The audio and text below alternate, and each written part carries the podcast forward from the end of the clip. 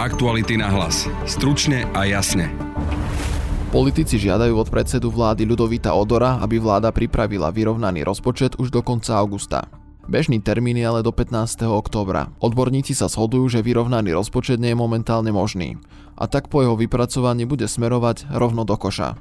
V podcaste si budete môcť vypočuť reakciu predsedu vlády, ale aj politikov priamo z parlamentu. Viac o vyrovnanom rozpočte povie v podcaste ekonom Martin Schuster z Rady pre rozpočtovú zodpovednosť, podľa ktorého budú o rozpočte rozhodovať tí, ktorí sa tomu rozumejú najlepšie. Tak ako z pohľadu verejných financií si neviem predstaviť ľudí, ktorí by tomu rozumeli lepšie a obzvlášť pán Odor mal víziu zodpovednej správy verejných financií už dlhodobo a pomohol viacero inštitúcií budovať, ktoré k tomu pomáhajú pomáhajú. Prinášame vám aj krátky prehľad správ. Ministri obrany Ruska a Bieloruska podpísali vo štvrtok dokument o rozmiestnení ruských taktických jadrových zbraní na území Bieloruska. Ruská žoldnierská Wagnerová skupina začala vo štvrtok so stiahovaním svojich vojakov z pozícií vo východoukrajinskom meste Bachmut. Vyhlásil to šéf Wagnerovcov Evgenin Prigožin. Na webe Aktualici môžete prečítať, ako viacerí známi slovenskí biznismeni pred septembrovými voľbami napumpovali 100 tisíce eur do progresívneho Slovenska. Žiadna iná politická strana na Slovensku sa neteší takej priazni podnikateľov, ktorí založili úspešné firmy, prerazili v zahraničí a zarobili aj bez toho, aby obchodovali so štátom. Počúvate podcast Aktuality na hlas. Moje meno je Adam Oleš. Nakupovať na Samsung SK počas Entertainment Festivalu sa oplatí. Využite skvelé akcie na mobilné zariadenia alebo akciu na druhý produkt za polovicu pri nákupe televízorov a domácich spotrebičov s dopravou zadarmo. Navyše máte istotu, že nakupujete priamo od výrobcu. Akcia platí od 15. do 31.5.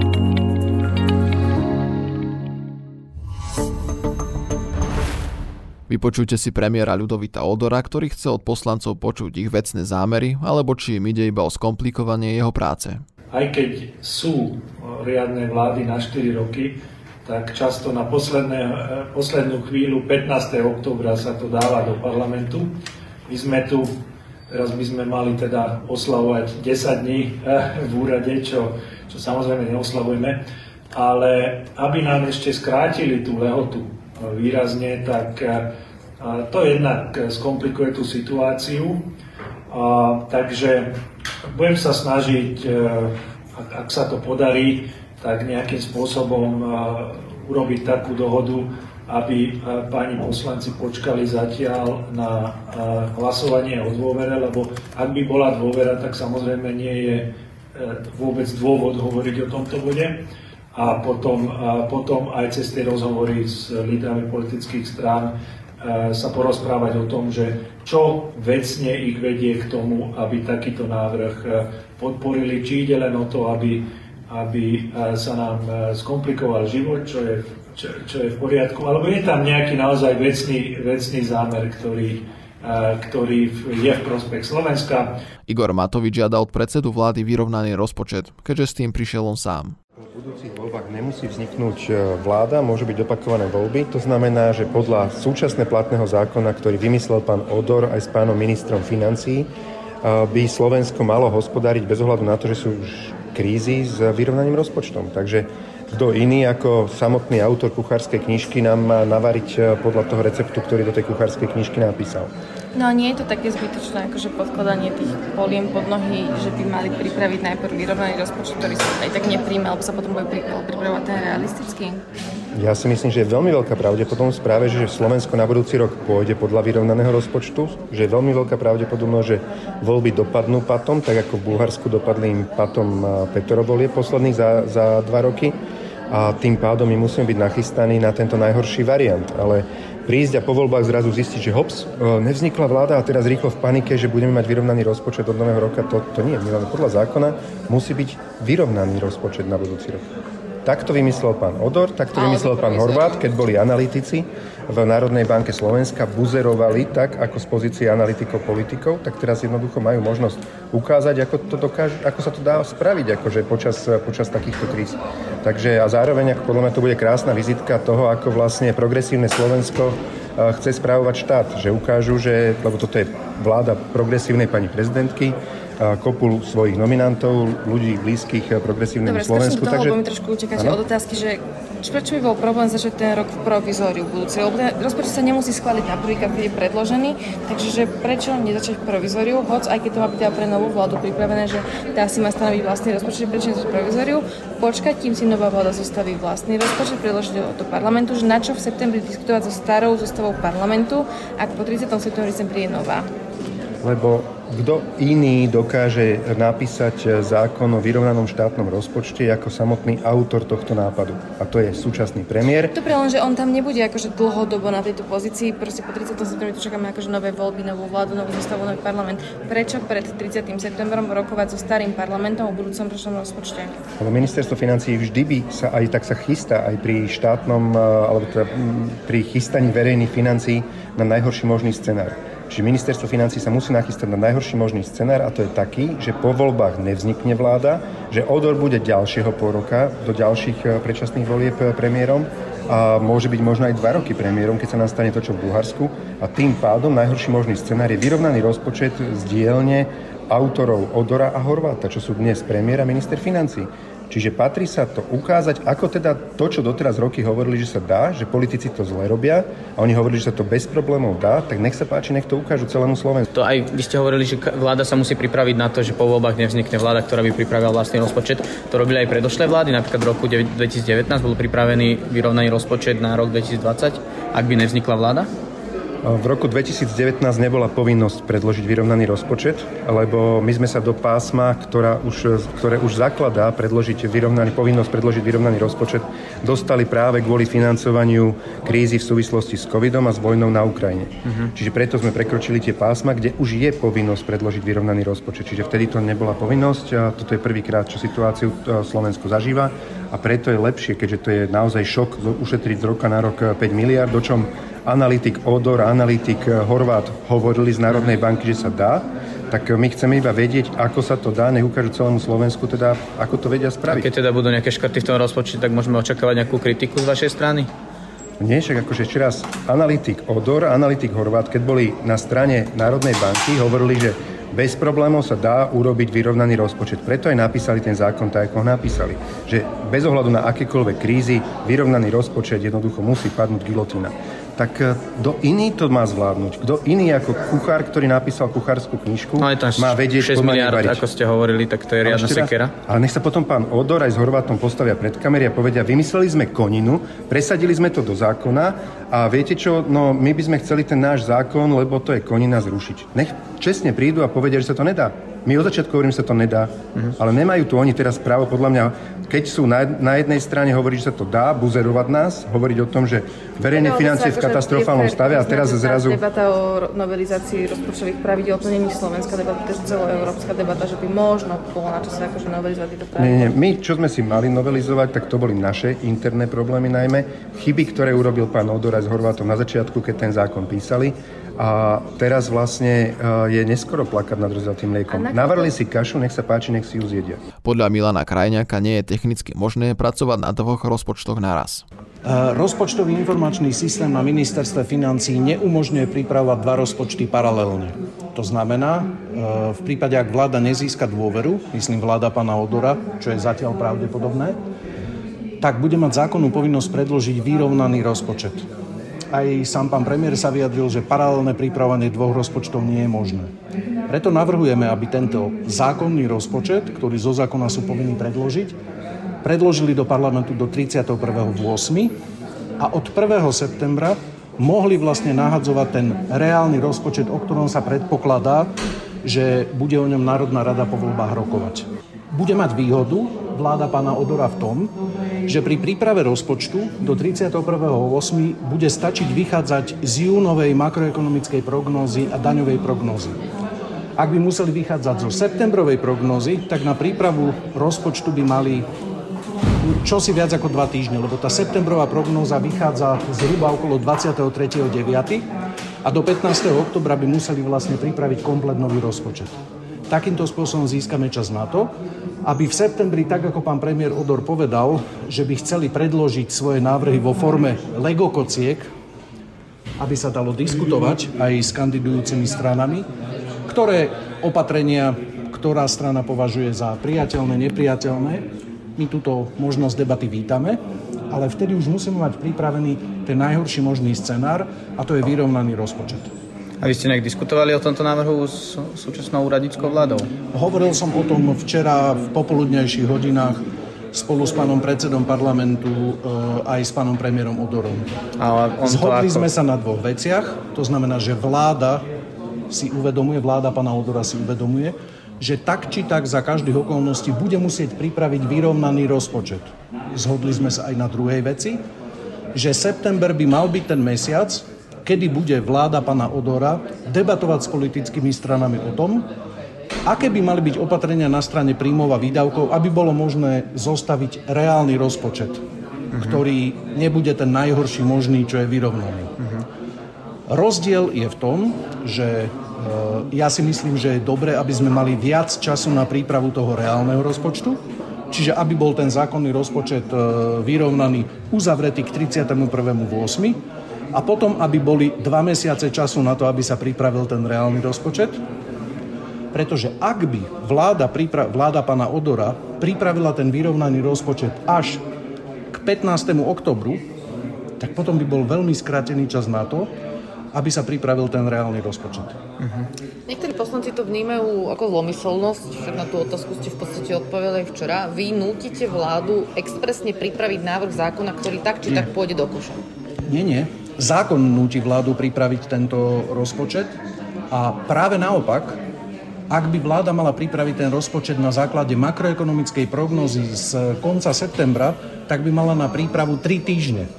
Takýmto spôsobom dávame vláde čas viac ako dva mesiace, aby mohla pripraviť vyrovnaný rozpočet, ktorý zo zákona pripraviť musí.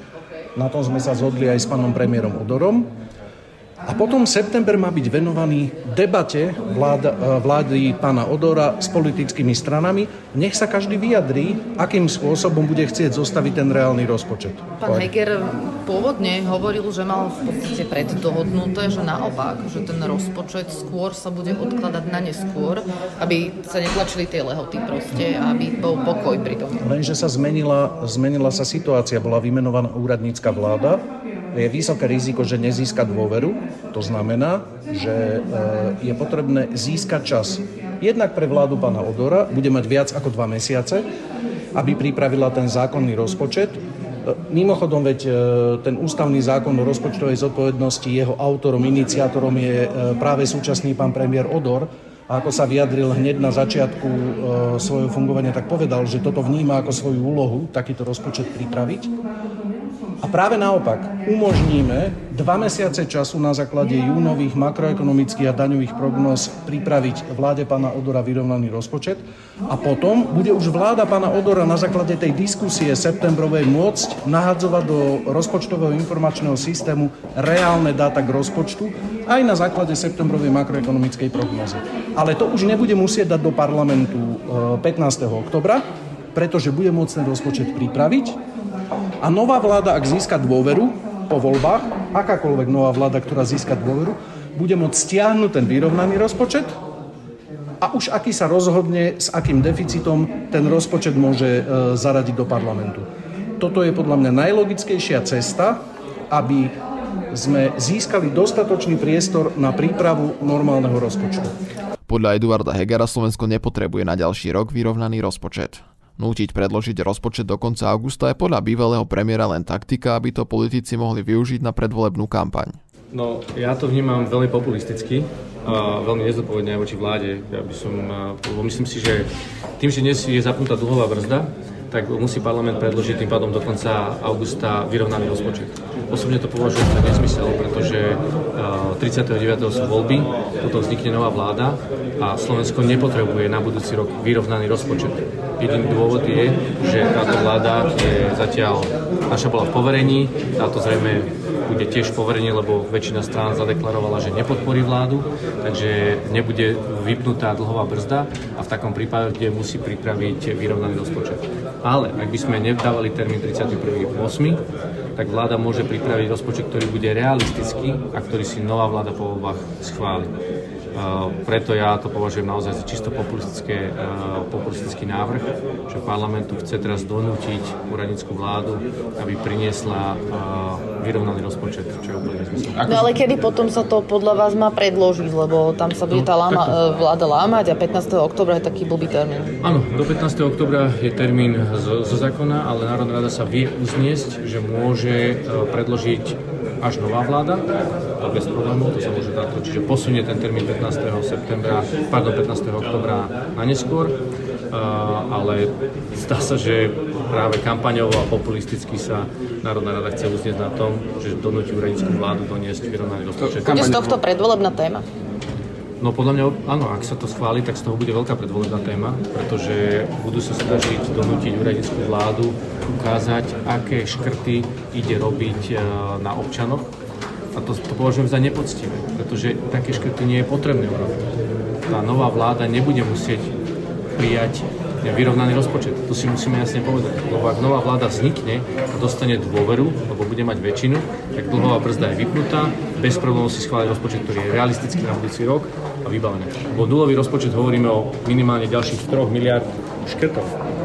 Neviem, či sledujete vyjadrenia Igora Matoviča k tejto téme. Včera tomu venoval tlačovú konferenciu. On si chce zobrať pukance a pozerať sa na to, ako to tá nová vláda zvládne proste urobiť s tým, že hovorí, že to nerealistické a ten návrh si napísali oni sami, tak teraz nech úradníci dokazujú, ako sa to dá urobiť. Ako vnímate takéto vyjadrenie? No, vyjadrenia Igora Matoviča nesledujem, takže neviem, čo presne povedal, ale to, čo ja hovorím k tomuto návrhu Národnej rady, ak by sa na tomto uznesla, my na tom určite nebudeme participovať, lebo to považujem za nezmyselné, považujem to naozaj za populistické kampaňové, takýto nútiť úradnickú vládu, aby do konca augusta predložila vyrovnaný rozpočet. Poprvé, prečo do, do konca augusta? A po druhé, prečo vyrovnaný? Obidve sú nezmyselné. Štandardne sa rozpočet prekladá do 15. 15. oktobra práve preto, že to má isté lehoty. Postaviť rozpočet nie je jednoduchá vec rezorty si napočítavajú veci, dávajú ich do svojho informačného systému, tam neviete dva sety dát nahodiť, tam viete len jeden set dát nahodiť ja som od začiatku hovoril, že stavať na budúci rok vyrovnaný rozpočet je nezmysel. Ak by som aj ja bol dnes vo vláde, tak by som uh, takýto vyrovnaný rozpočet nestával. Staval by som realistický rozpočet, lebo to je to, čo občania potrebujú.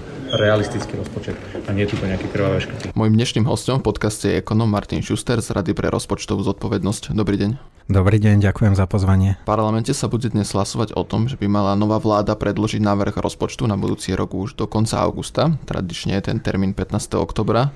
Toto máme ako chápať, je to len nejaké hádzanie polien pod nohy novej vláde, alebo je to nejaký dobrý krok? Snažím sa o tom rozmýšľať ako racionálne, že, že čo, čo je na tom pozitívne a možno dve veci e, z tej pozitívnej stránky. Poprvé, tým, že máme voľby v septembri, čo je, čo je taký nie najšťastnejší čas pre rozpočtový proces, tak e, je dobré vedieť, aké sú možnosti e, rozpočtu už pred voľbami. A po druhé, vlastne už aj pán premiér Odor povedal, že chce pred voľbami predstaviť, e, on povedal, že Lego kocky, že aké sú možnosti zlepšovania rozpočtu a tak, aby tam boli aj nejaké pravicové, aj nejaké ľavicové alternatívy, aby si z toho strany pred voľbami mohli vybrať. Takže čiastočne tento návrh, ktorý vidíme v parlamente, môže byť len tak, aby sa uistili poslanci, že naozaj návrh rozpočtu dostanú včas, že budú mať ten mesiac pred voľbami, aby sa o tom dalo diskutovať a aby sa vedeli k tomu vyjadriť. Premiér hovoril, že chce prísť dvoma návrhmi rozpočtov. Jeden bude vyrovnaný a druhý realistický, no podľa Milana Krajniaka nie je technicky možné pracovať na dvoch rozpočtoch naraz. Je to pravda? Je to ťažké a v skutočnosti tých rozpočtov možno budeme potrebovať viac ako dva. Zákon o rozpočtovej zodpovednosti hovorí, že potrebuje vláda predložiť vyrovnaný rozpočet, to je akoby nevyhnutnosť. Ďalej vláda, ak je zodpovedná, tak e, asi ráta s tým, že budúci parlament nebude chcieť schváliť vyrovnaný rozpočet, ale bude chcieť schváliť rozpočet s nejakým deficitom, takže sa paralelne bude pripravovať e, rozpočet s deficitom povedzme 4 miliardy eur. A keďže nevieme, aká bude tá budúca vláda, a budúci parlament, tak sa možno bude pripravovať aj pravicovejší, aj lavicovejší rozpočet, čiže to, to bude v skutočnosti viac ako dva. Keď prejdeme k tomu vyrovnanému rozpočtu, tohto ročný deficit je na nejakých 6% hrubého domáceho produktu. Je to vôbec možné dostať ho na nulu? A keby to malo dopady? Ako si to majú ľudia predstaviť? možné to je, ale vôbec to nebude ľahké. Z tohto ročného rozpočtu, kde očakávame, že deficit bude viac ako 6% HDP, skoro polovica z toho sú jednorazové náklady spojené s riešením vysokých cien energií ale e, budúci rok e, sa zvyšujú zase niektoré iné výdavky, takže preto my odhadujeme, že budúci rok deficit bude okolo 4% HDP a ak miesto toho máme mať e, vyrovnaný rozpočet, tak to znamená, že by sme potrebovali oproti tým očakávaniam ušetriť asi 6 miliard eur a to je naozaj veľa. Ako z roka na rok ušetriť 6 miliard je, e, dá sa to, je to možné, sú krajiny, ktoré e, to už zažili a spravili to, ale bolo by oveľa lepšie rozložiť to na dlhšie obdobie, ak budeme prinútení to spraviť z roka na rok, tak e, to nebude kvalitná konsolidácia, bude to taká konsolidácia, ktorú budeme musieť spraviť, aby sa to stihlo.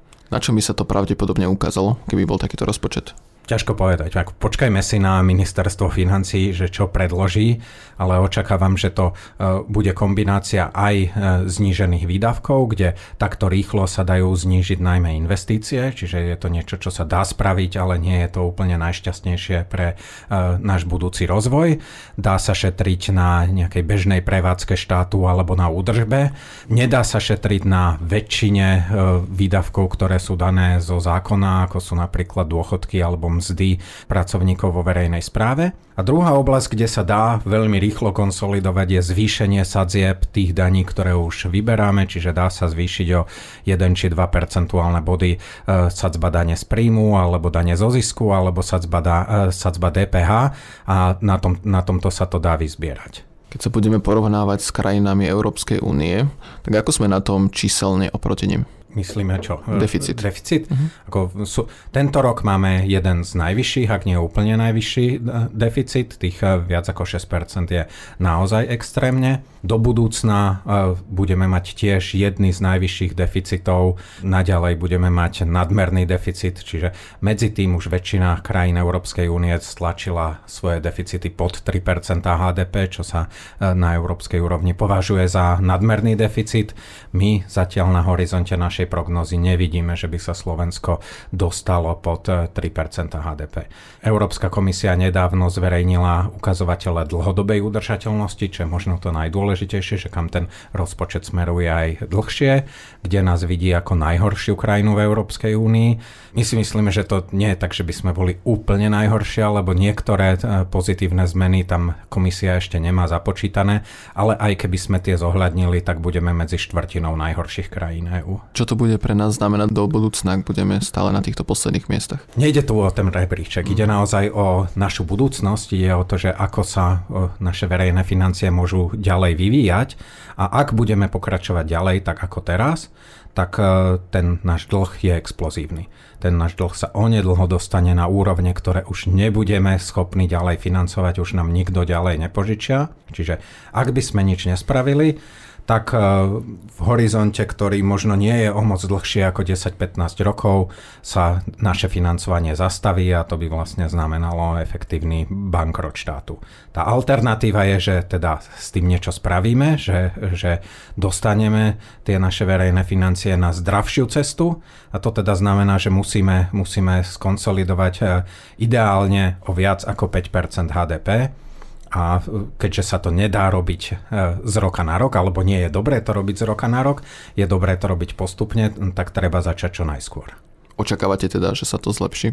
Už aj odchádzajúca vláda v programe Stability načrtla pomerne razantnú konsolidáciu, asi o 4 miliardy eur, čiže to je povedzme, že dve tretiny toho, čo potrebujeme spraviť v dlhodobom horizonte, to vláda načrtla, že by chcela spraviť v najbližších 4 rokoch. Súčasná vláda zatiaľ ešte teda neprišla s číslami, ale verbálne naznačuje, že e, minimálne takú konsolidáciu, ako bola načrtnutá a možno aj silnejšiu, bude chcieť spraviť.